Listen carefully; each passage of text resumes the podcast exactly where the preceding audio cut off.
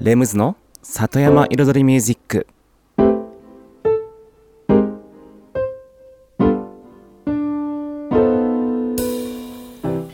緑と川自然に囲まれたここ大悟。人口約1万5千人のこの小さな町で音楽とちょっとしたエッセンスで彩りを添えるミュージックライフスタイルプログラム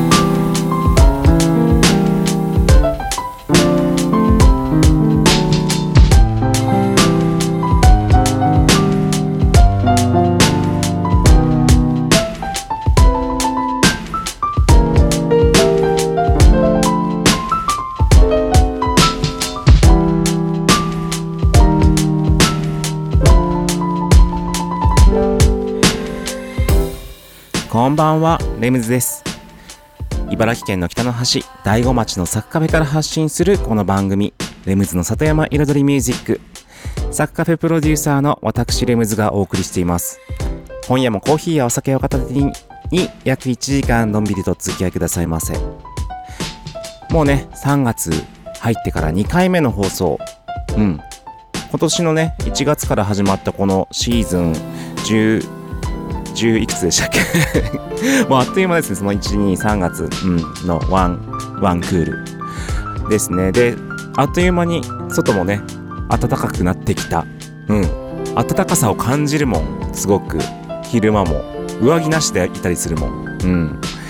でね、そうしてる間に、緑がチャラチラチラチラと増えてきました。芽が出てきました。水仙も出てきてますもんね、もう。うん。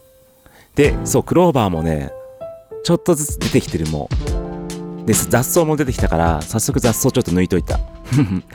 そんな感じの、うん、春がまさにもう、どんどんどんどん寄ってきてる。もう、まあ、3月だからむしろ、春にもう入ってんのかな わかんないけど。微妙なところですけど。はい。でね、そう、先週ね、あの、サッカーフェにはですね、外国人のまあ、日本在住の東京在住の外国外国人の方が女性がね一人で1週間丸々1週間8泊ですね。8泊。うんされてたんですよ。それで日々ねどこか出かけたりのんびり過ごしたりこう車もないからあの何？本当に歩きとか自分で行ける範囲での、うん、お出かけをしながら生活をしていたんですね。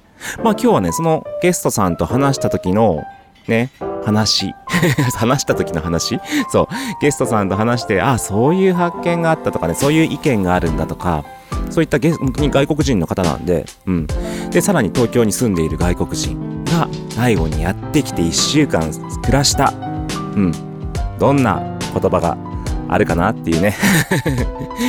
はい、そんなね、お話です。ということで、うん。でね、なんだろう。うん、イントロトークはそんなもんで終わりましたけれど じゃあ、じゃあね、もう早速じゃあその外国人の方のね、話をしていきましょうかね。うん。そのね、方はね、えっと、43歳の女性で、旦那さんがいるんですけども、今はね、旦那さんも結構あの、本当にオンラインで家でずっと仕事してるんですって。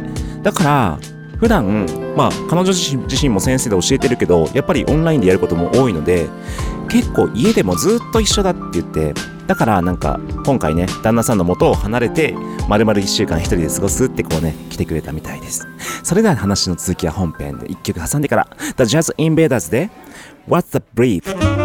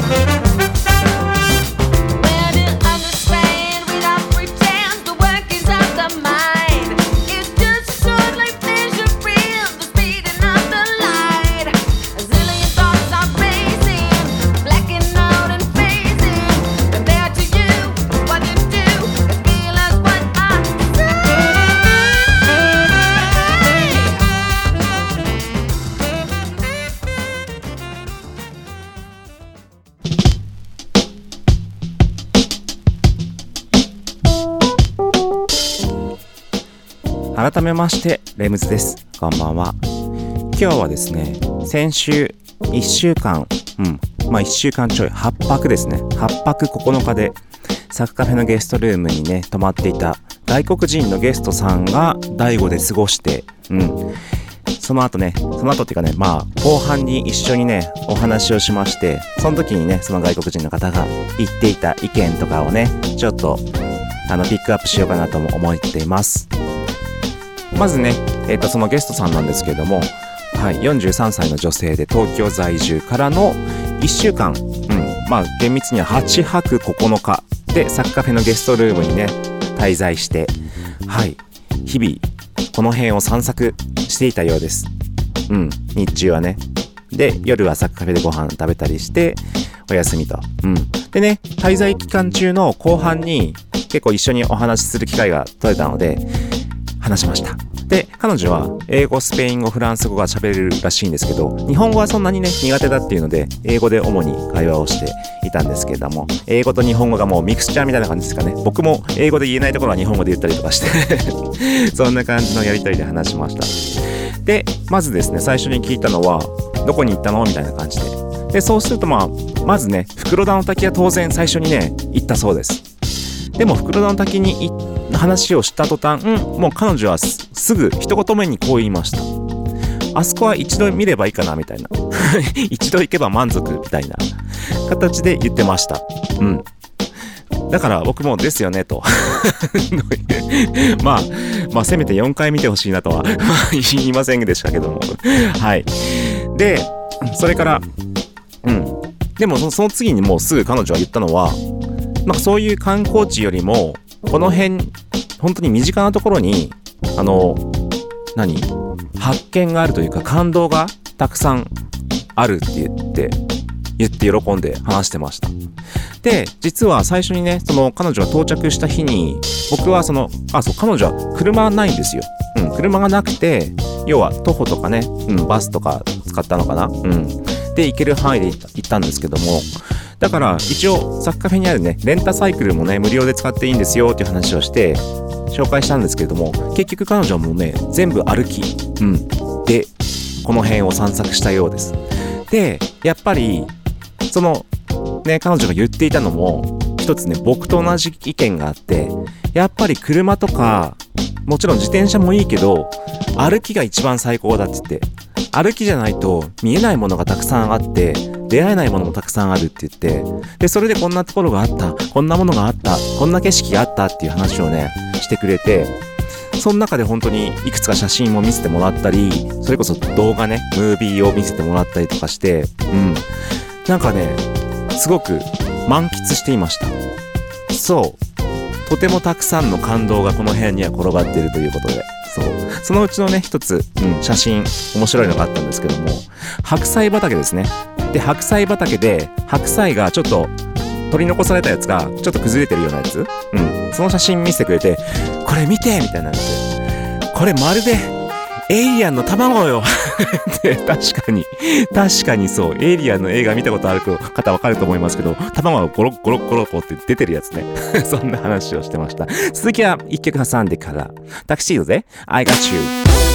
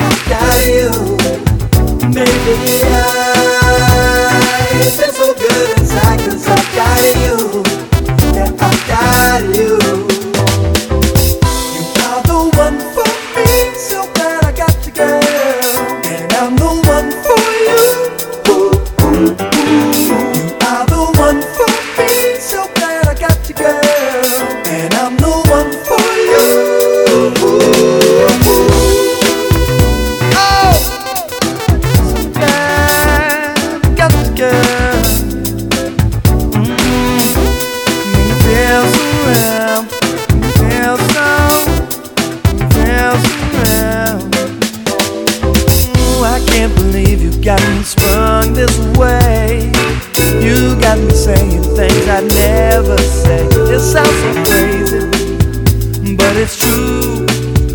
Whether with you or without you, all I think about is you.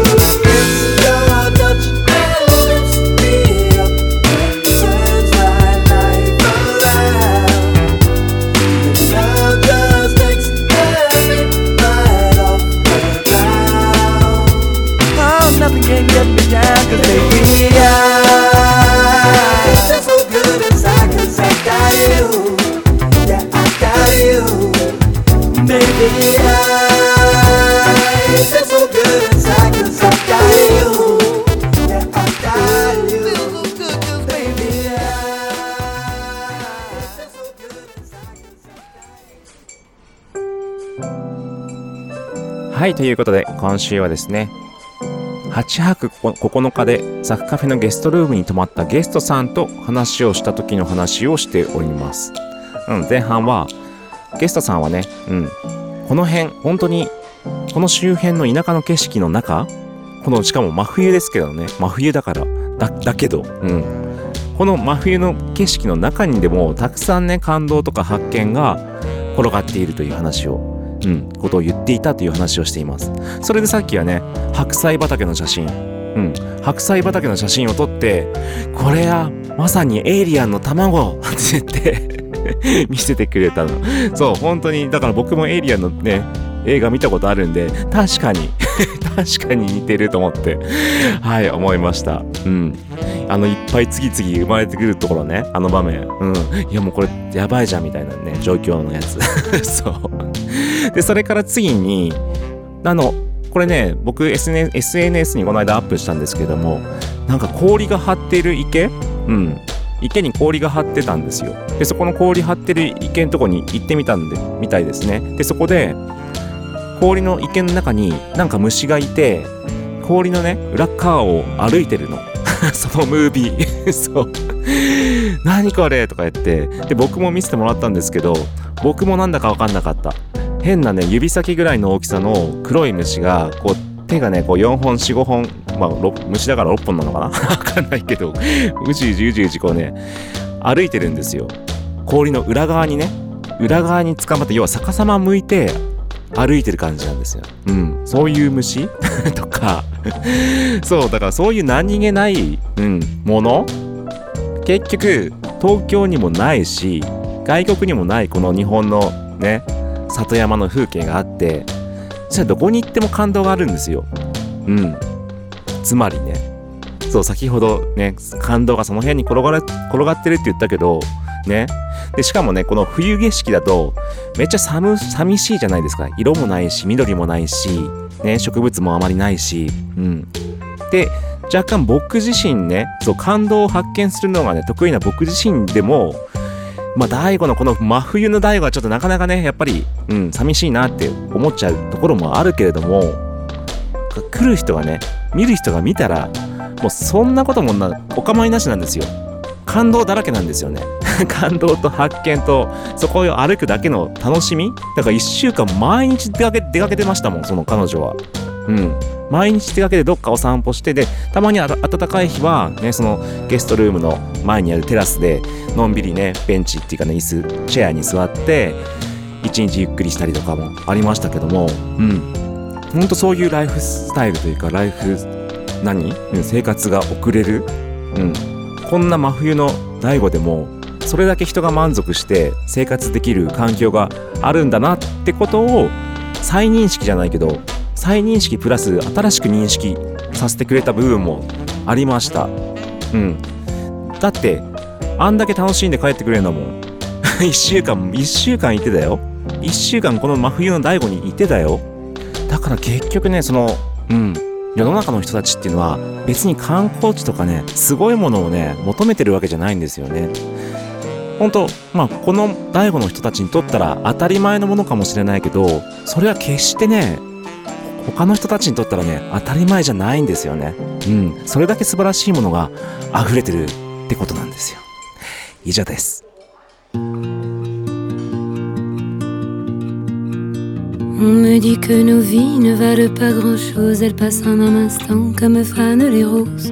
On me dit que le temps qui glisse est un salaud, que de nos chagrins il s'en fait des manteaux. Pourtant quelqu'un m'a dit que tu m'aimes encore. C'est quelqu'un qui m'a dit que tu m'aimes encore. Serait-ce possible alors?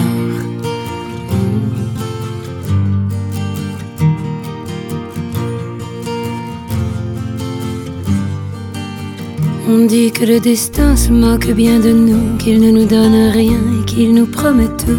Paraît que le bonheur est à portée de main, alors on tend la main et on se retrouve fou. Pourtant quelqu'un m'a dit que tu m'aimes encore. C'est quelqu'un qui m'a dit que tu m'aimes encore. Serait-ce possible alors? Hmm. Serait-ce possible alors? Mais qui est-ce qui m'a dit que toujours tu m'aimais? Je ne me souviens plus, c'était tard dans la nuit. J'entends encore la voix, mais je ne vois plus les traits.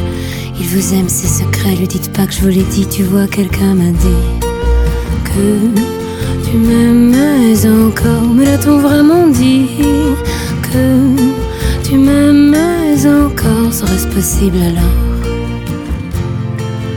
Mhm,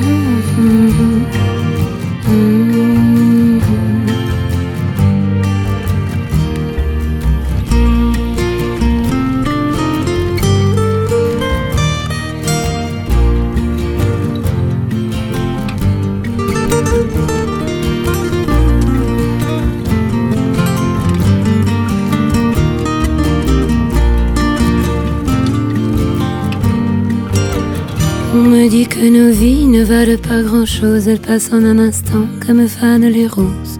Me dit que le temps qui glisse est un salaud, que de nos tristesses il s'en fait des manteaux. Pourtant quelqu'un m'a dit que tu m'aimes encore. C'est quelqu'un qui m'a dit que tu m'aimes encore. Serait-ce possible alors?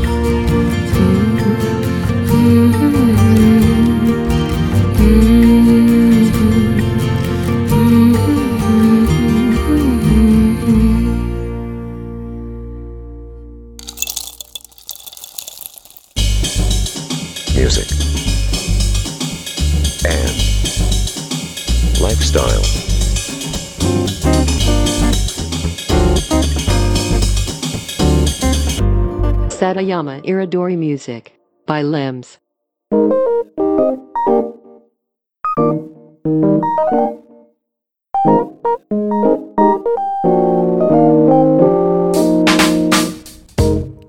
レムズの里山彩りミュージック私レムズがお送りしていますここからのコーナーはレムズ学と題しまして私レムズの趣味やこだわりその他諸々毎週一つのテーマに絞って深くマニアックにトークするコーナーでございます。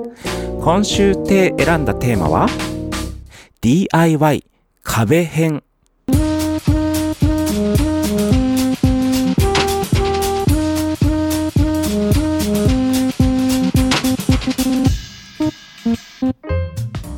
さて今週も DIY について話していきます。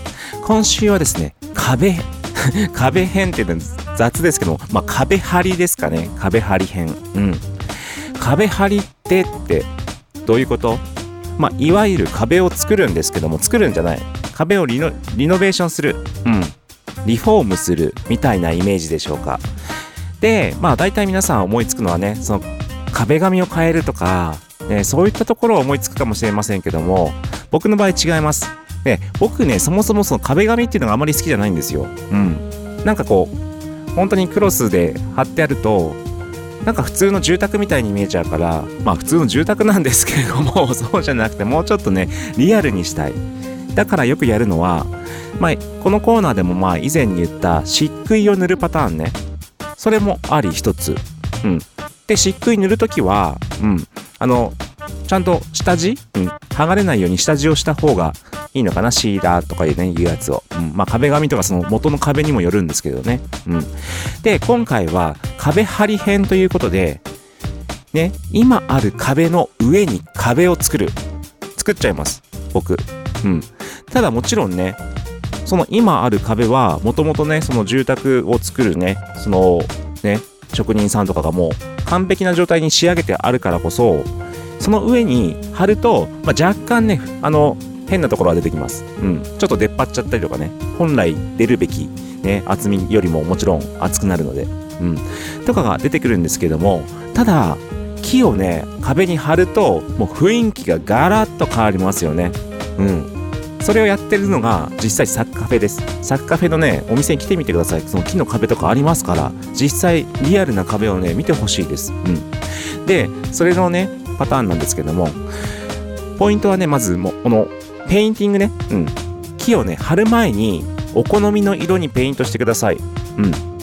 まあ、貼る前っていうのは、もちろん、その板と糸の板の間もね、塗りやすいのと、あと、ちょっとね、まだ、まだ、まだらな、うん、ペンキの塗装をすることによってちょっとアンティーク感とかナチュラル感を出したりするのにその事前に塗ることによってあのなんでしょう壁木に壁を 木を壁に貼ってから上から塗装すると結局その木のその塗り方の模様が全部つながっちゃうから塗った感がすごく見えちゃうんですけど事前に塗ることによってその模様がねそのあの筆の筆っていうかそのハケとかのねそのねラインとかがこうランダムになるから事前に塗ってから貼る、うん、でしかも木だからねもう本当に好みの色いろんな色に塗り替えられる、うん、で雰囲気も出る。味がある、うん、形になります。そして貼っていくんですけども、うん、今ねもうすでに石膏ボードとか、うん、あのコンパネとかのねベースがある方はその上から直接ね貼っちゃうことも僕します。うん。そうだからさっきも言ったけどしますけれどもただ石膏ボードの場合は釘とかビスが効かないからその壁の中にあるね柱のねあのなんだろう柱っていうか真柱？なんだろう。うんあれの要は横に横とか縦に通ってる木の位置を確認しないとならないです。ちょっとね一曲挟んでから後編に行きます。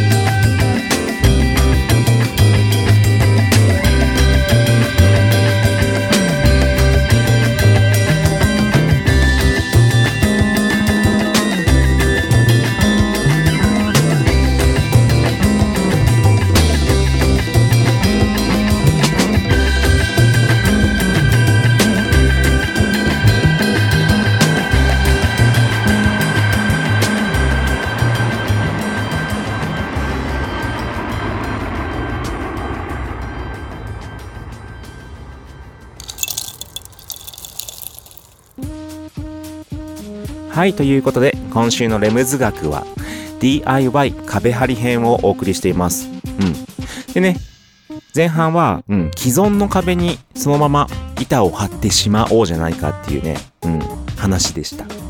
そうするとまた雰囲気ガラッと変わる。まあただちょっとねおかしなところは出てくるけどそこは気にしない、うん、ぐらいの気持ちで思い切ってやっちゃいましょうっていうね 形です。で、うんと、そこで結局あの下地が石膏ボードだと釘とかビスが効かないから、ね、ちょっとそこだけ気をつけてっていう話でした。であとねあのこれね今するかどうか迷うんですけど電気のねあのコンセントとかスイッチとかもちろん外して穴を開けて戻すじゃないですか。うん。でですけど普段ね自分の家についてるコンセントとかスイッチってこの現代の家って結構みんな同じ形してません？うんあの長方形縦長の長方形。でコンセント上上下に2つとかスイッチも上下に2つとか3つとかまあもちろん真ん中に1つだったりとかしますけどもうその時点で俺もうねサッカーフェではねもう違いますから。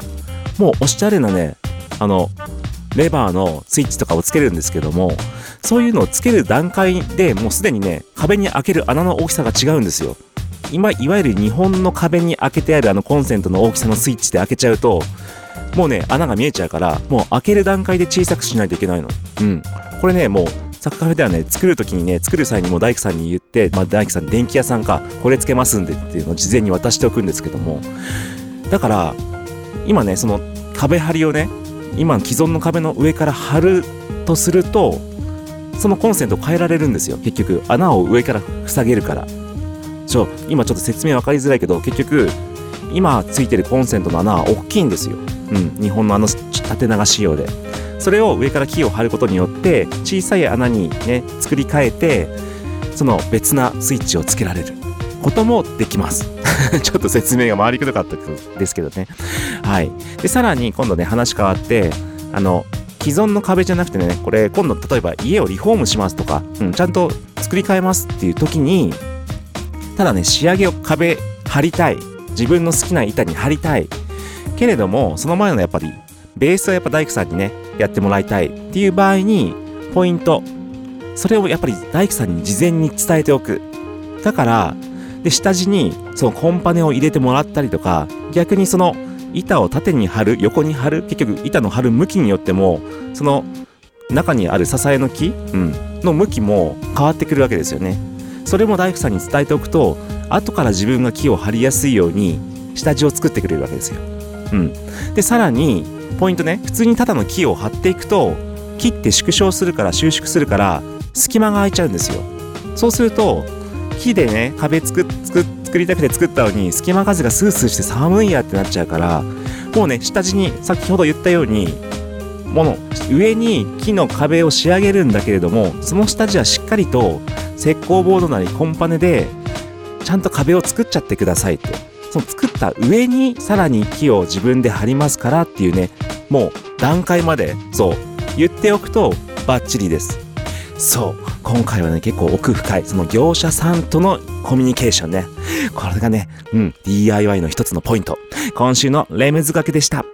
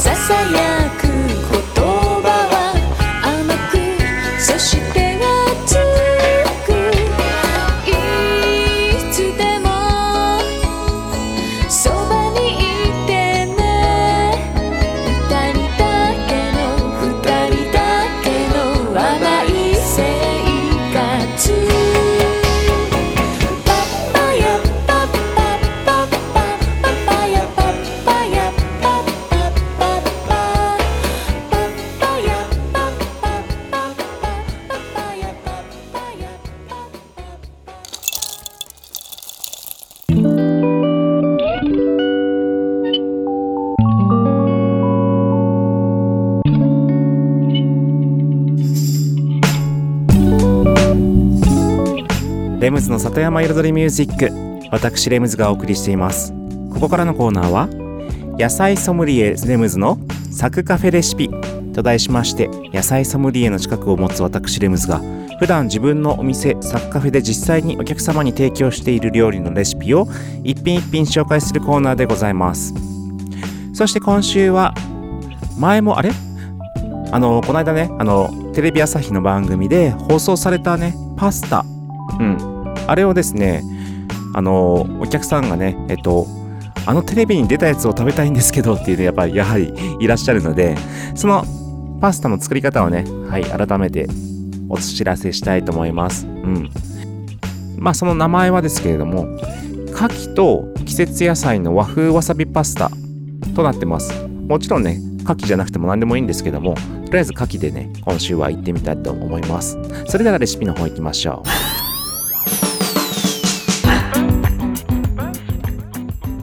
さて作り方に入ります。まずは材料です。うん。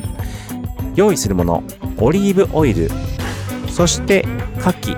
うん、もちろん牡蠣が手に入らない場合は何でもいいです。ベーコンでもね、うん、エビでも何でもいいです。うん、で、お野菜。お野菜は季節の野菜。まあ今は根菜がメインになりますけども、あと葉物ですと、まあ小松菜とかね、カブの葉とか、うん、あとほうれん草とかもありますけどもね、うん、お好きなもので大丈夫です。そして、ニンニク。うん、ニンニク使ったかな？ニンニク使ったか使ってなかったかちょっとね 僕もちょっと記憶があやふやになってしまいましたけれども。はいそこはお好みで大丈夫です。でそれからえっ、と調味料が和風和風じゃなくてあの昆布だし。昆布だしの顆粒ですね。顆粒昆布だしとわさび。うん、わさびはサッカーフェではね闇溝山の方で採れた大悟のわさび、うんはい、旅沢さん家でね採れたわさびを使っておりますけれども。もちろんねそんな生わさび使わなくてもチューブでもいいですよ、うん、それからブラックペッパーパラパラっと入れますんでいつも通りね。あとまあバターとかマーガリンとかそういった、うん、あの風味付けバターバターの風味付け系のものをねはい用意してください。以上かな？うんですね。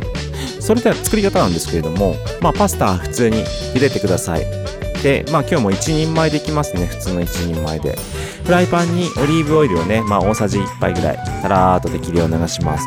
そして、ニンニク。まあ、ニンニク入れるか入れないか、さっき悩んだけど、そう、刻んだやつニンニクを入れても入れなくても、うん、いいです。お好みで。で、そこに、じゃあ、牡蠣ね、牡蠣を炒めます。ね、サッカーフェラーだいたい1人前4粒ぐらいの牡蠣入れてたかな、うん、で4粒ちょっと半分に切ってちょっと味が出やすいようにしてました、うん、でそしてもうお野菜を炒めてきます。お野菜炒めてもうざざく切りでいいですよ適当に、うん、で炒めてからのでちょっと茹で汁で伸ばしてそこに顆粒で、ね、昆布顆粒だし小さじ2分の1杯弱ぐらいかな。うん。入れてそしてわさびチューブで言うとうん4センチ2回ぐらい。4センチ2回つまり8センチかよって 話ですけどもぐらい、うん、5センチから8センチぐらいにしといてください。でそこにマーガリンとかバター、うん、でバターの風味をつけてあげてマイルドにしてブラックペッパーパラパラってなったらあとはほんと茹で上がったパスタ絡めてであとはねちょっと水分量ちょっと茹で汁で調節してください、うん、あと塩加減もね味見てちょっと調節してください。そしたらもう結構シンプル。そうなんですよ。以上なんですよ。完成。うん。わさびの香りが際立つわさびパスタです。以上今週のサッカフェレシピでした。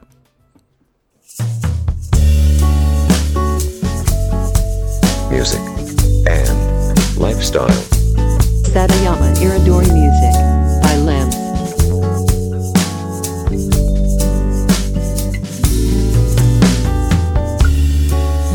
tourne à ce qu'il paraît.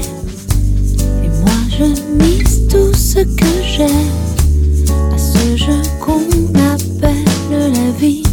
Je lance les dés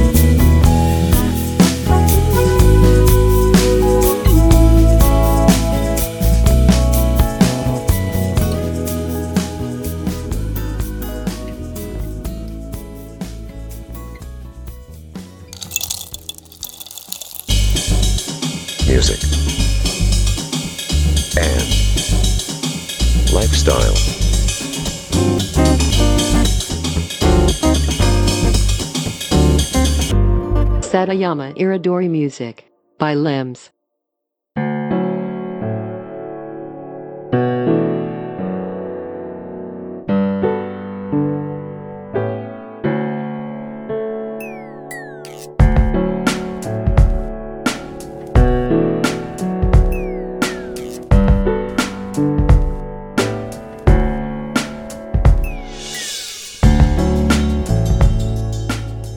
レムズの里山彩りミュージック。ここからのコーナーは「レムズの世界と音」と題しまして毎回私レムズの作品の中から1曲もしくは私レムズが影響を受けた音楽や大好きな曲そういった曲の中から1曲をピックアップしコメントとともにフルコーラスで紹介するコーナーでございます。そして、ね、最近ねこのこのコーナーですねその毎週毎週リレー方式で関連のあるね、何かしらこうつながりがある楽曲を紹介していっています。そして、先々週ね、先々週、僕の曲、ハロービート3のムーンスターリミックスという曲を紹介しまして、先週ね、そのムーンスター自身のね、ソロ作品を紹介しました。で、今週は何でつながるのかっていうと、そのムーンスターのね、僕がね、ほんと衝撃を受けたというか、その影響を受けたというか、そのそのポイントが本当になんか不自然な音をさもグルーブの一部としてさもっていうかもうグルーブの一部にして音楽を作り上げてるような、うん、ブレイクビーツの手法。いやそんなやり方いいんだって思った、うん、それでかっこいいって。それでねほんと衝撃を受けたんですけども。それに続く、うん、結局その不自然な音不自然な音でこんなノイズでこんな音楽作っちゃっていいんだみたいなっていうのが今回紹介する Prefuse 73なんですよ。アーティスト名ね。確かね、二人組だったと思うんですけども、うん。で、国はちょっとね、どこだか覚えてないんですけども、うん。ちょっとね、エレクトロニカとかね、エレク、うん、いうジャンルになってくるのかなうん。とにかく聞けばわかるけど、もう不自然な音しか鳴ってないの。そう、まともな音がほぼ鳴ってないの。ただ、そういったサンプリングされたいろんなね、音、いろんな素材の音、その辺の物音とかも多分そうなんでしょうけど、声とか、とりあえずまともにならないから全部。全部がぶっつぶつの変なこう塊なの。それが集合体になって、一つの音楽が出来上がるみたいな。もうね、これね、聞けばね、わかると思いますけど、もう全部の音がもうノイズとか音とかもなんか切れ端みたいなのがね、全部集められてんの。で、それでね、一個が出来上がった時にね、かっこよくなってるっていう。もうこいつら頭おかしいなと思いました。でもかっけえ。プレフュージュ73、レディオアタック。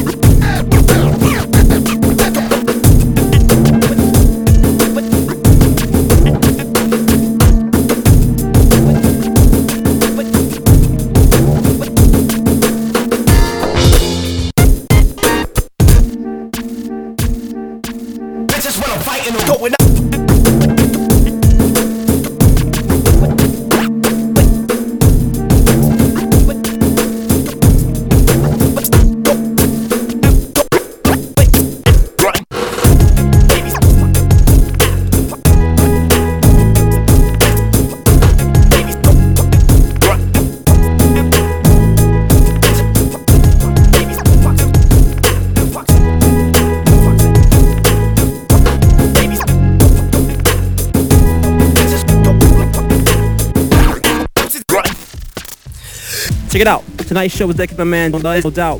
We gonna break out right about now. Check you all out next week. Well, that's not to the uh, yeah, yeah, Russ- there, yeah, up in the place to be. What's going on? and we out like this. Do it like that.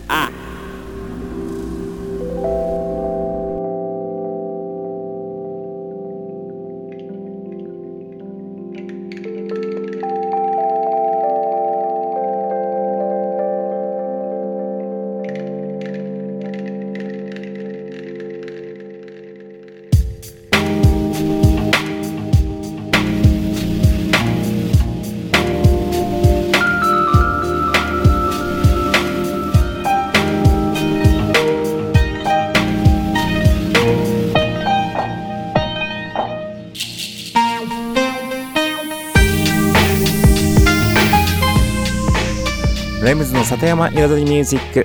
ここまで約1時間私レムズがお送りしてきました。ね今ねこうやってプレフューズ73を聴いてて思ったんですけどもこのね FM 第5でこんなドープな曲がねかかるなんてことはね 多分これまでもこれからもねなかなかないでしょう。というねかなりマニアックなね曲でしたけれども。本当にねもうなんか日本人にはないもうなんか、うん、発想とかねやり方やってもうすげえなっていうね。でも相当影響を受けました。うんそんな楽曲です。次週ねこの影響を受けて僕が作った曲が何なのかっていうのもねちょっとね楽しみにしていてほしいなと思います。そううん。これを今日のね覚えておくと来週聞いた時にああそういうことねってねわかると思いますのでお楽しみに。さて、うん、この番組ではね、皆様からのメッセージもお待ちしております。うん、メッセージは E メールで music.sac.cafe music は music.sac.cafe は saku.cafe music.sac.cafe までもしくは LINE のサクカフェのオフィシャルアカウントの方にメッセージいただいても大丈夫です。ただ一般のお客様とメッセージと混同しますので、ラジオネームはお忘れずにお送りくださいませ。うん。ね。